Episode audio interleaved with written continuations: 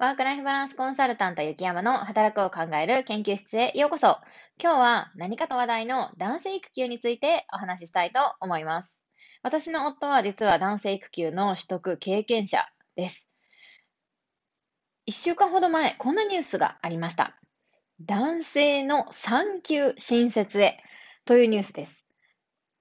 これは育休取得の働きかけも義務化するという方針が国から出されました。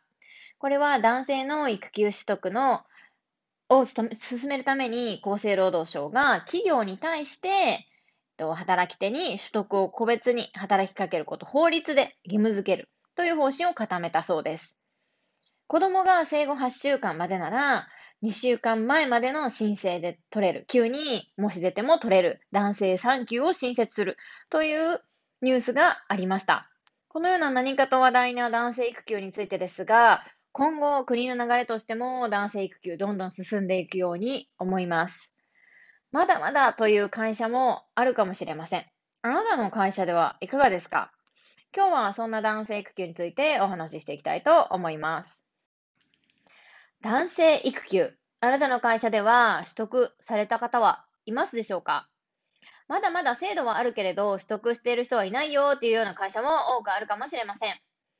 反対意見もよく耳にしますよね。簡単に男性育休って言うけれど、残された現場は大変。男性育休取得は反対だっていうような意見も耳にします。現場が大変になるのはその通りだと思います。男性、女性に関わらず、育児休業で社員が1人抜ければ現場は大変になりますよね。そんな大変な状況になるからこそ、会社は大きく変化できるのではないかと私は思います。今回、コロナの影響でオンライン化が進んで、在宅勤務やオンライン会議も当たり前になりました。働き方が大きく変わりました。育児休業を取る社員がいる場合、現場は人材不足でかなり大変かもしれません。大企業と比べて中小企業はより大変かもしれません。でもそんな時こそ業務改革を起こす時です。どんな役職の社員でも、社員が育児休業を取得できるような会社の体制にしておくこと、これに取り組む良い機会ではないでしょうか。具体的には、育児休業に向けて公認を育てる。育児休業取得を予定している男性が管理職であった場合には、公認を育てる。このような良い機会になるのではないかと思います。二つ目、テレワークができるように整備をしておく。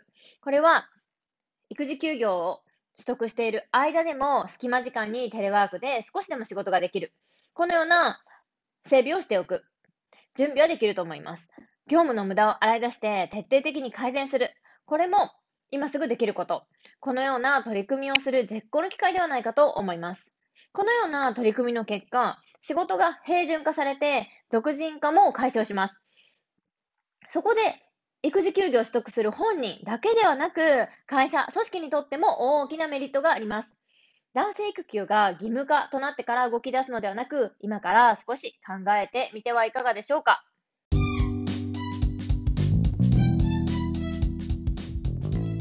はい、今日のまとめです。男性育休が義務化になる前にできることを考えてみよう。公認を育てる。業務を平準化する。このような取り組みは今からでもできることです。本日もお聴きくださりありがとうございました。また後日、私の夫である男性育休経験者の声をこの配信でお伝えできたらいいなと思います。お楽しみにしててくださいね。ありがとうございました。それではまた。Bye.